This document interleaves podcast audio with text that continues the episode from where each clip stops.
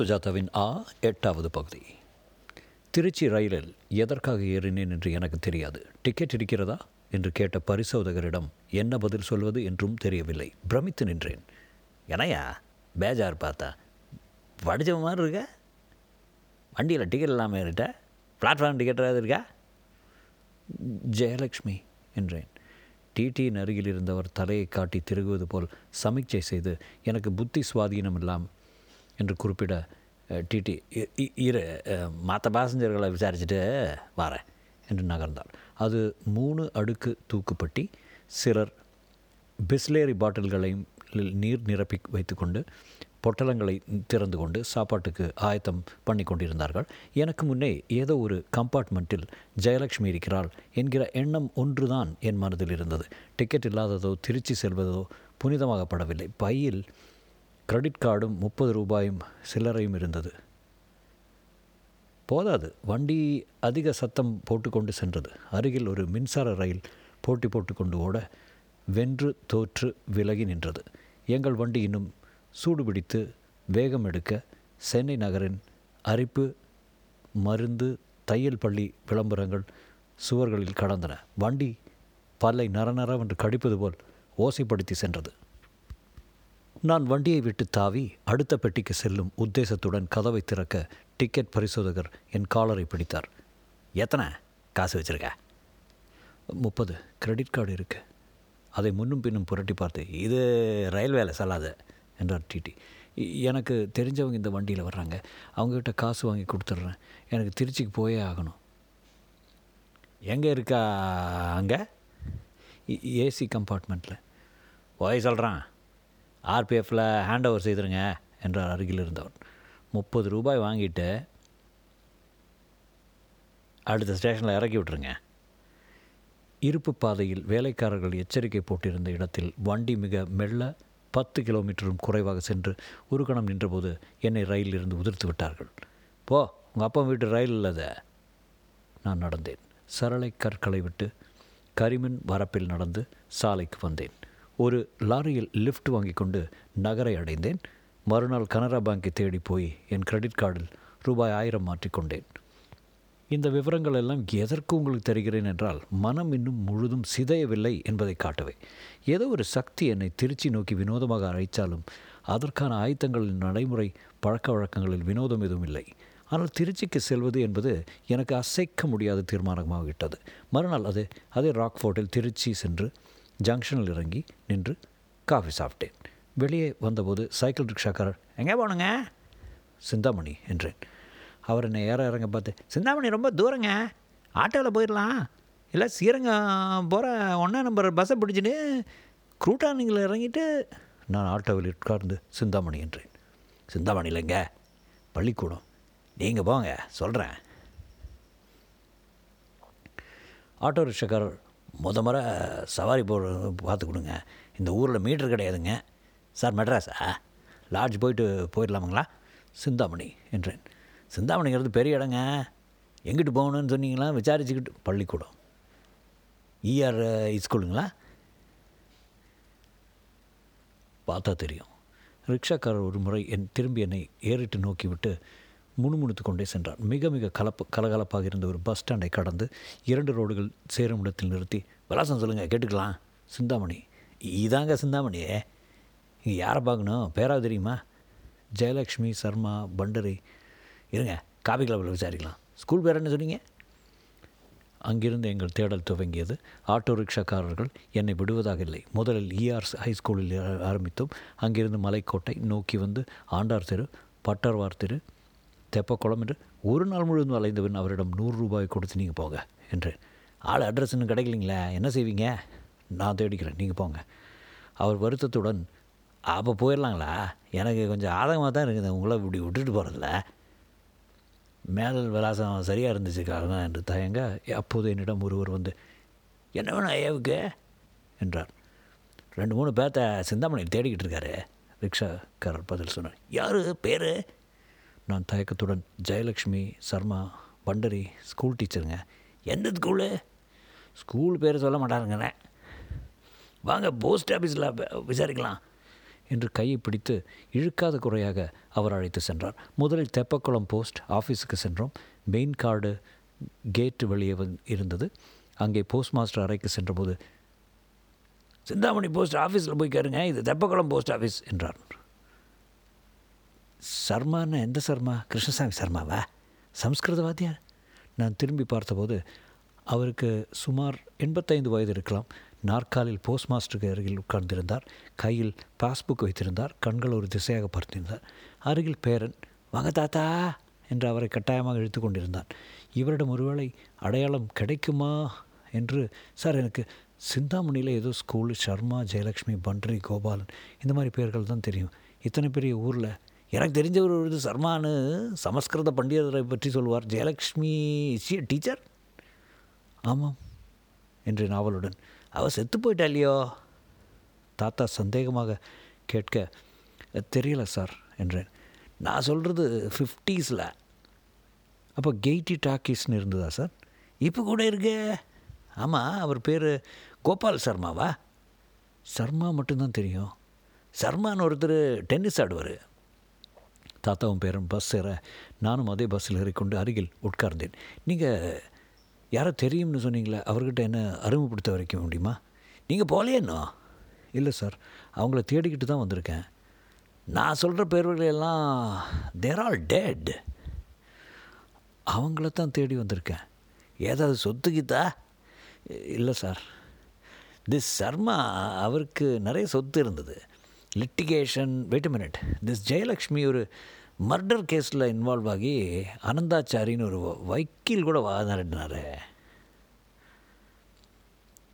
தெரியாது சார் நான் உங்களை பார்த்த சாரதிங்கிறவோட அனுப்புகிறேன் அவரை வேணும்னா விசாரித்து பாருங்க.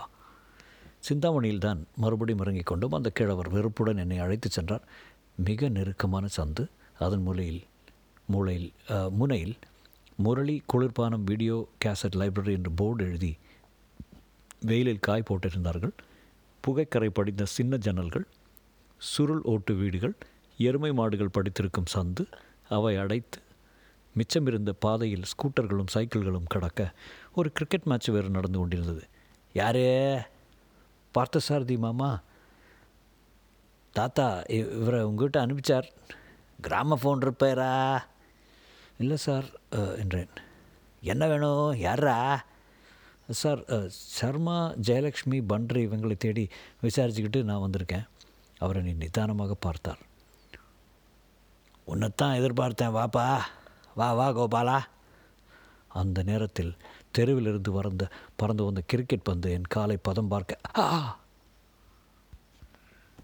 அந்த பந்து காலில் பட்டதில் உடனே வீக்கம் ஏற்பட்டு விண் என்று வலி வெளியே வந்த பார்த்த சாரதி காலி பசங்களா தெருவில் பந்தாடுறீங்களா? அதுவும் நிஜ கிரிக்கெட் பந்து வச்சு என்று கத்தினவன் என் காலை பார்த்து பந்து மாதிரியே வீங்கிடுத நடக்க முடியுமா? என்று கேட்டான். பரவாயில்லைங்க. ப பந்து முக்கியமில்லை வீக்கம் முக்கியமில்லை. எதுக்காக என்னை அவர் கோபாலன் கூப்பிட்றாரு? என் பேர் கோபாலன் இல்லையே என்றார். அப்போது எனக்கு சென்னையை பற்றியோ தேவகியை பற்றியோ கம்ப்யூட்டர் வேலை பற்றியோ எந்த சிந்தனையும் இருக்கவில்லை. அதையெல்லாம் பற்றி கவலைப்பட வேண்டும் என்று மூளையில் ஒரு உறுத்தல் தான் இருந்தது. ஆனால் இந்த ஆசாமி சொல்லப்போவதில் வசீகரமும் பயமும் முழுவதும் ஆக்கிரமித்து கொண்டிருந்தது. பார்த்த சாரதி அந்த பெரியவரை பார்த்து எப்படி இருக்குது உடம்பெல்லாம்? என்று விசாரித்தான். காத்துட்டுருக்கேன் பகவான் எப்போ என்னை அழைச்சிட்டு போவார்னு வெத்தலை கொண்டு வந்திருக்கியா பார்த்த சாரதியே ஜெயலக்ஷ்மி சர்மா இவளையெல்லாம் தேடிட்டு இவர் வந்திருக்காரு. நீங்கள் அடிக்கடி சொல்வேல அவள்லாம் போயிட்டாளே. என்னவோ விசாரிக்கிறாரு பார்த்த சாரதி பணம் கொண்டு பாரா பார்த்தா சேலாக தான் இருக்கார். என்னை கலங்கிய கண்களால் பார்த்தவருக்கு எனக்கு எண்பது வயசு இருக்கும் போல தோன்றியது. கனமான கண்ணாடி போட்டிருந்தார். ஜெயலக்ஷ்மிக்கு என்ன ஆகணும் நீங்கள் என்றார். எனக்கே தெரியாதுங்க.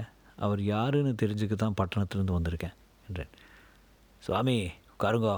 காப்பி வாங்கிட்டு வர சொல்லட்டுமா? நான் ஒரு காலத்தில் சர்க்கிள் இன்ஸ்பெக்டராக இருந்து ரிட்டையர் ஆனவன். பார்த்த சாரதியை கேட்டால் சொல்லுவான். காஃபி வேண்டாங்க. அறையில் பலதரப்பட்ட புத்தகங்கள் இறைந்து கிடந்தன. ஒரு நாய்க்குட்டி வாலாட்டி கொண்டிருக்க கிராம ஃபோன் பிளேட்டுகள் அடுக்கி வை பிளேட்டுகள் அடுக்கி வைக்கப்பட்டிருந்தன. கருரத்த கலரில் கிராம ஃபோன் பெட்டியும் இருந்தது. நன்னு பாலிம்பா கேட்குறாளா அறியக்கூடிய. ஜெயலக்ஷ்மியை பற்றி சொன்ன போதும் என்று அவர் காதருகே சொன்னான் பார்த்த சாரதி ஒரு பக்கம் காது கொஞ்சம் வந்தான் கிட்டே இருந்துட்டு இறைஞ்சு பேசினா நல்லது என்றான் பார்த்த சாரதி பெரியவர் தன் பெட்டியை கடைந்து ஒரு ஃபோட்டோவை எடுத்தார். பழுப்பாக இருந்த ஃபோட்டோவில் உட்கார்ந்திருந்தார்கள். வரிசையாக நாற்காலி போட்டு இதில் ஜெயலக்ஷ்மி இருக்கா? பண்டரி இருக்கான் சர்மாவும் இருக்கான் என்றார். அது ஒரு அணைக்கட்டு போல பின்புறத்தில் அவர்கள் உட்கார்ந்திருக்க ஜெயலக்ஷ்மி சரியாக அடையாளம் கண்டுபிடிக்க முடியாமல் பூசலாக இருந்தது ஃபோட்டோ அவர் இன்னும் பட்டு துணியில் அடுக்கி வைத்திருந்த ஃபோட்டோக்களில் ஒவ்வொன்றாக எடுத்து வைத்து இதை பாரு இதுதான் ஜெயலக்ஷ்மி. கல்யாணத்துக்கு முந்தி எடுத்தது.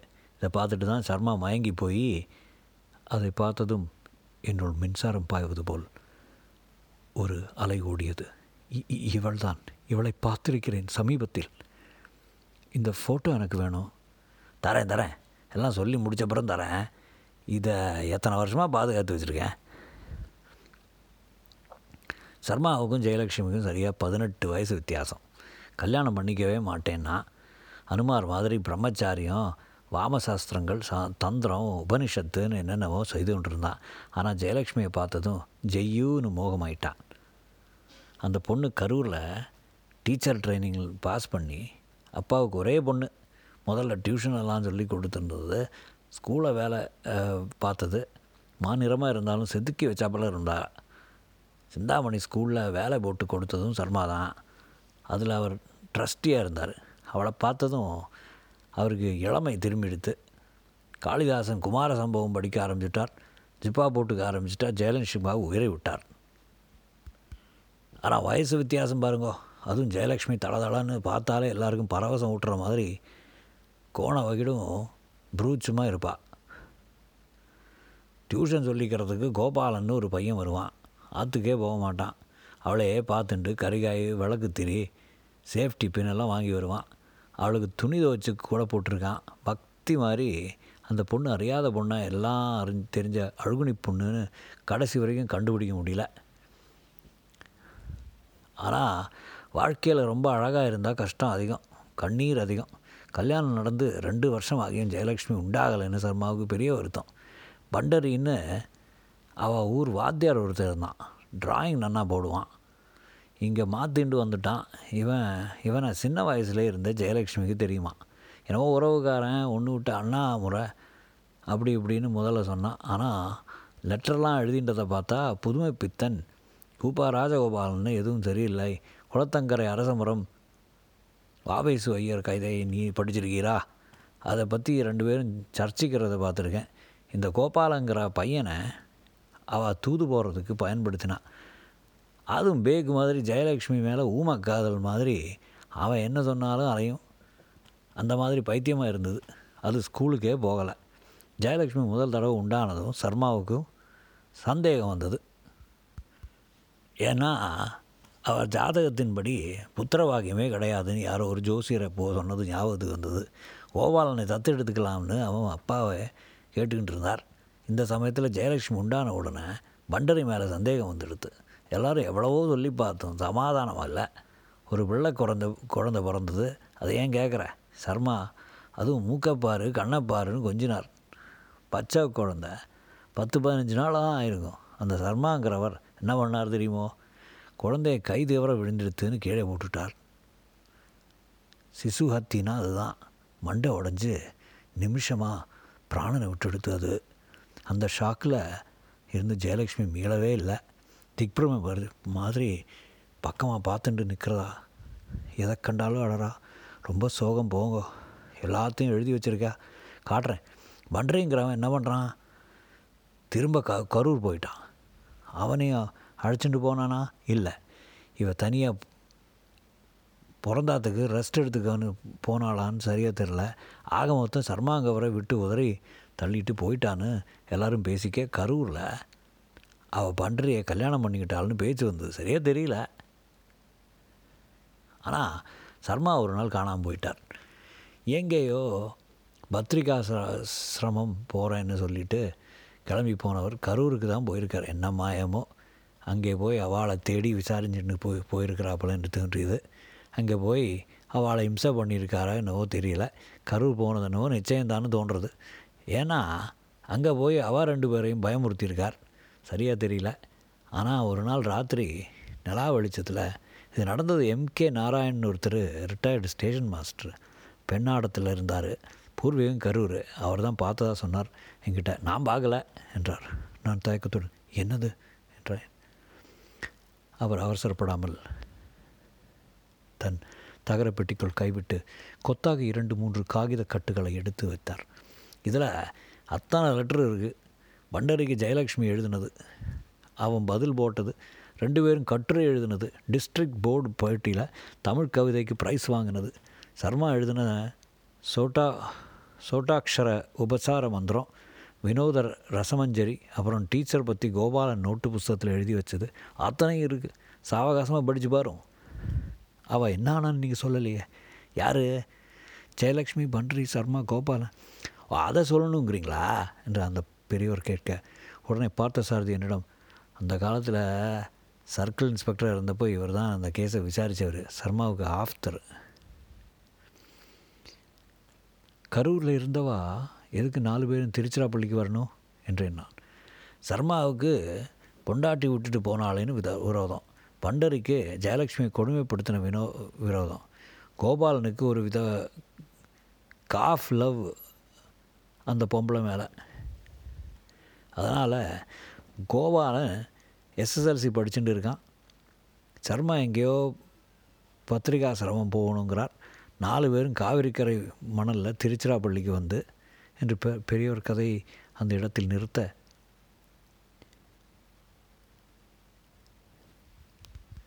எப்படி அவ என் வாழ்க்கையிலேயே மிக வினோதமானது. எனக்குள் இனி வரப்போவது முழுக்க தெரிந்தது போல் இருந்தது. சொல்லாதீங்க சார் என்றேன். அவர் அந்த காகித கட்டை என்னிடம் நீட்டினார். சுதேசமித்திரன் பத்திரிகையில் கொட்டை எழுத்துக்களுடன் பாலத்தடியில் நான்கு பேர் மரணம். பாலத்தடியில் சவமாக கிடந்தால் நாலு பேரும். ஏதோ எக்ஸிபிஷனுக்கு இன்ஸ்பெக்ஷனுக்கு வச்சுருக்காப்பில் வரிசையாக படுத்துட்டு இருந்தால் மணலில். நிலாவில் நாலு பேரும் யார் யாரை கொன்னா எப்படி செத்து போனா? அந்த சமயம் கிராமஃபோன் பெட்டியிலிருந்து அரிக்கொடி பாடி ஆரம்பித்தார். நிதி சாசல சுகமா? பெரியவர் தொடர்ந்து சொல்ல ஆரம்பித்தார். எனக்கு ஏதோ அமானுஷ்யமான காரியமாக தான் பட்டது. எப்படி அவள் நாலு பேர் ஒரே இடத்துல ஒரே சமயத்தில் வரிசையாக செத்து போக முடியும்? உலகத்தில் எத்தனையோ மிஸ்ட்ரிங்கிறாங்களே ஏதோ தென் அமெரிக்காவில் ஒரு பட்டணமே ஒரு நாளில் காணாமல் போயிடுத்துனால இல்லை காலி பண்ணிட்டு போயிட்டானான்னு சொல்லுவது அதுபோல் ஒரு மிஸ்ட்ரி போலீஸில் இதை நாங்கள் விசாரித்தப்போ ஒரு வேளை அவங்களுக்குள்ள ஒரு ஒப்பந்தம் செஞ்சு தற்கொலை பண்ணிட்டா மாதிரி இருக்குமோன்னு பார்த்தோம். அதுக்கான ஜில்லா போர்டு ஆஸ்பத்திரி அப்போல்லாம் புத்தூரில் இல்லை.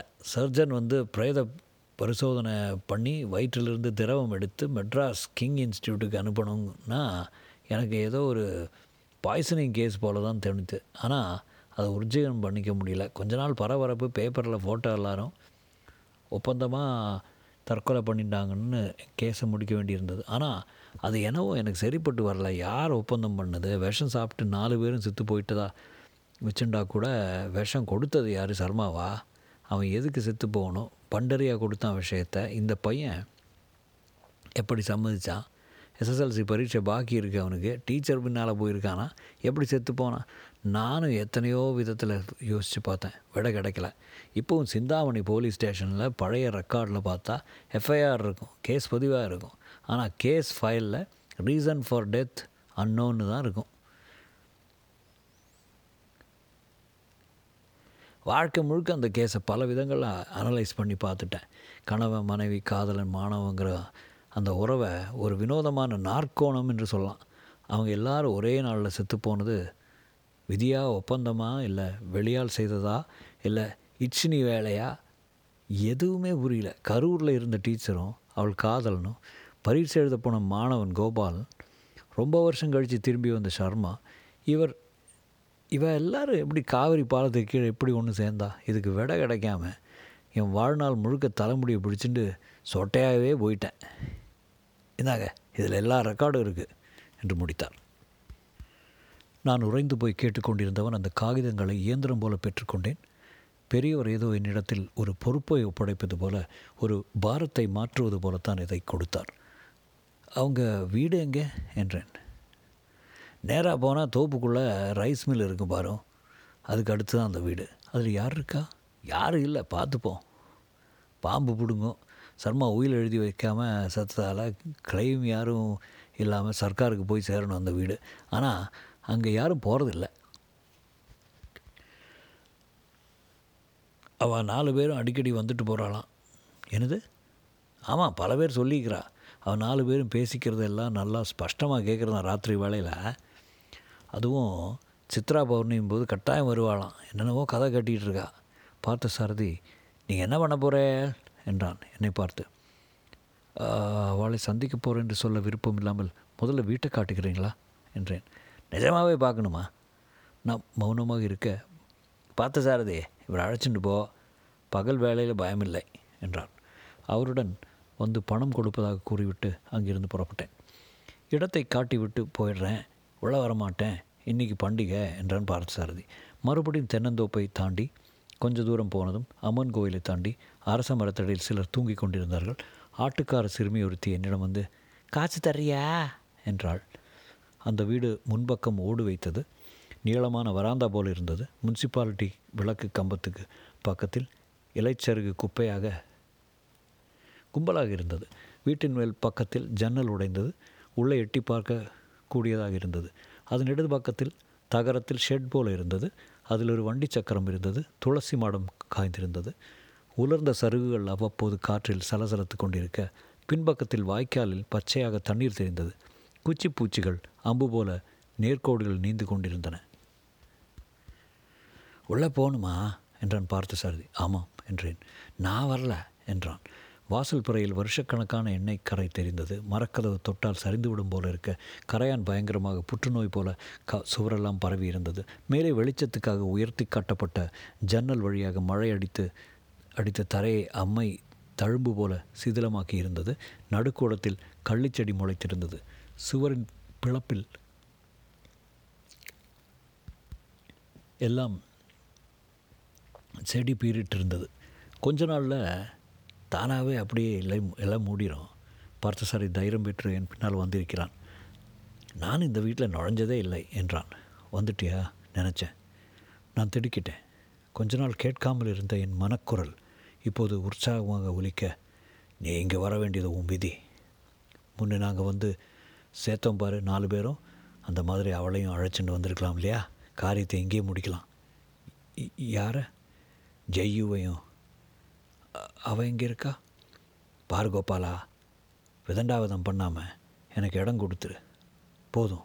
என் குறையை தீர்த்துட்டேன்னா நான் உன்னை விட்டு ஓடி போயிடுறேன். சொல்லு கோபாலா. என்ன சுவாமி ஒரு மாதிரி பார்க்குறேள்? என்றான் பார்த்து சாரதி ஏதாவது தெரிகிறதா கண்ணுக்கு? என்றேன். நான் வெளியில் போய் நிற்கிறேன் விபரீதமாக இருக்கு முதல்ல வந்திருக்கவே கூடாது என்றான் பார்த்த சாரதி உனக்கு என்ன வேணும்? நீ யார்? இன்னுமா தெரியல. நான் சர்மா. அதே சர்மா. இத்தனை வருஷம் காத்துட்டு இருந்த சர்மா. இத்தனை வருஷம் நிழல்லையும் பனியிலையும் புகையிலையும் ஒளிஞ்சுண்டு யாராவது என் தாகத்தை தணிக்க மாட்டாளான்னு காத்துட்ருக்கேன் கோபாலா. என்னை ஏன் கோபாலன் கூப்பிடுற? நான் கோபாலன் இல்லை. கோபாலன் தான் நீ. ஜெயலக்ஷ்மி மேலே உனக்கு புரியும் தானே? ஆமாம் அப்போ நீ கோபாலன் தான்? கோபாலா ஒழிக்க முடியாத உறவு இது. யுகபந்தங்களை கடந்த உறவு. நான் நீ ஜெய்யு பண்றி எல்லாரும் மறுபடி மறுபடி வேறு வேறு அவதாரத்தில் வந்திருந்தாலும் எனக்கு அந்த ஜெய்யுவை கழுத்தை நெரிச்சு கொண்டு போகிற ஆசை இன்னும் யுகாந்திரங்களில் அப்படியே நிறைவேறாமல் தொடங்கு தொங்குறதா அது முடிஞ்சப்புறம் நான் எனக்கு தெளி அது முடிஞ்சப்புறம் தான் எனக்கு தெளிவு வரும். அதுக்கப்புறம் நான் எங்கேயாவது சுடுகாட்டில் போய் வேக முடியும். என் தாகம் தனியும் அவளை கழுத்தை நெரிச்சு கொல்லணும். அதுக்காக தான் உன்னை கெஞ்சி கேட்டுருக்கேன் எனக்கு ஜெயலக்ஷ்மியை கொல்லணும். கோபாலா பண்டரியே. ஜெயலக்ஷ்மி அவள் என்ன பண்ண தெரியுமா? சர்க்கிள் இன்ஸ்பெக்டர் ரொம்ப விசாரித்தானே நடந்தது என்னென்னு சொன்னாளா? இல்லை. நான் சொல்கிறேன் என்னை அவள் ரெண்டு பேரும் ஏமாற்றிட்டா நிலா சாப்பாட்டுக்கு கூப்பிட்டுட்டு ஏமாற்றிட்டா எனக்கு அந்த துரோகம் இன்னும் வில் விலகலை. துரோகம் துரோகம்னு நான் எத்தனை துடித்தேன் தெரியுமா? கோபாலா எதுக்கு உனக்கு இதெல்லாம்? எனக்கு கொஞ்சம் விட்டு கொடுத்துரு. மறுபடி நாம் எல்லாம் சேர்ந்துடலாம். இ- எங்கே? இங்கே தான் நாம் ரெண்டு பேரும் வந்தாக்கா? பண்டரின் ஜெயலக்ஷ்மியும் வந்தால் போதும். பழையபடி நில சாப்பாட்டுக்கு போகலாம் கோபாலா உன்னை நான் கேட்குறேன் ஒரே ஒரு தற்கொலை. அவ்வளோதானே இதுக்கு போய் பாரு இதோ நேராக போனால் ரயில்வே வருது. பத்து நிமிஷத்தில் நெடுக எக்ஸ்ப்ரெஸ் வரும். நான் அவசரமாக பார்த்த சாரதி எனக்கு மெடிக்கல் ஷாப் போகணும். என்னை பிடிச்சிக்குங்க. என்னை எங்கேயும் தனியாக விடாதீங்க. நான் ஒரு மருந்து சாப்பிடணும். உடனே டாக்டரை பார்க்கணும் என்றேன். அப்போவே வேண்டாம்னே. என்னை குரல் கேட்டுதா? பார்த்தா திருட்டு மொழி முடிச்சுட்டு இருந்தேள் என்றான் பார்த்த சாரதி இந்த இடத்துல நடமாடுறா என்றேன். நான் பார்த்த சாரதியின் புஜத்தை இறுக பிடித்து கொண்டேன். கோபாலா கோபாலா சொன்னதை கேளுப்பா. ரொம்ப சுலபம். எனக்கு ஒரு ஒரு சான்ஸ் கொடுத்துட்டா கஷ்டமே இல்லை. வந்துருப்பா வந்துரு. எத்தனை வருஷமாக காத்துட்ருக்கேன் தாக அடங்கலைப்பா. ஜெயலக்ஷ்மியை நான் கொல்லலையே. அவன் மருந்து வச்சு கொண்டுட்டாளே அதானே எனக்கு ஆதங்கம் இப்போது பார்த்த சாரதி நான் உடனே டாக்டரை பார்க்கணும். கரூர் ட்ரைனிங்கில் பாலி கிளினிக் இருக்கே. போகலாமா ஆட்டோ ரிக்ஷா நல்ல வேலையாக வந்தபோது அதில் பாய்ந்து ஏறிக்கொண்டேன். சர்மாவின் குரலும் என்னுடன் ஏறிக்கொண்டது. இன்றைய திருச்சியின் மூன்று தியேட்டர் கட்டடத்தின் பக்கவாட்டு பகுதியில் இருந்தது அந்த நவீமான நவீனமான பாலிகிளினிக். டாக்டர் எனக்கு தெரோசின் வேணும் தோராசின் வேணும் என்றேன். நீங்கள் டாக்டரா? என்று கேட்டார் டாக்டர். இல்லை நான் மெட்ராஸ்லேருந்து வரேன். எனக்கு தொராசின் வேணும் ஆடிட்டரி ஹாலுசினேஷன் உண்டு. தாங்க முடியல. நீங்கள் வேணால் என் டாக்டருக்கு ஃபோன் பண்ணி கேட்டுருங்க. ஹியர் இஸ் மை கார்டு என்றேன். பாருங்கள் காலையில் வெளிப்பக்கம் போகிறீங்களா மை எனக்கு உதவி வேணும். நான் செத்துன்னு இருக்கேன் டாக்டர் என்ன பண்ணுறது உங்களுக்கு? என்றார் அவர் அசையாமல். செத்தவன் ஒருத்தன் என் மேலே இப்படி பேசின்னு இருக்கான் டாக்டர் இதை பாருங்கள் இந்த கத்தி எடுங்கிறான். அதை எடுத்து கழுத்தில் கீறுங்கிறான். கீரிக்கவா நான் கீரிக்கவா என்றேன். கத்தியை கையில் எடுத்து ஆ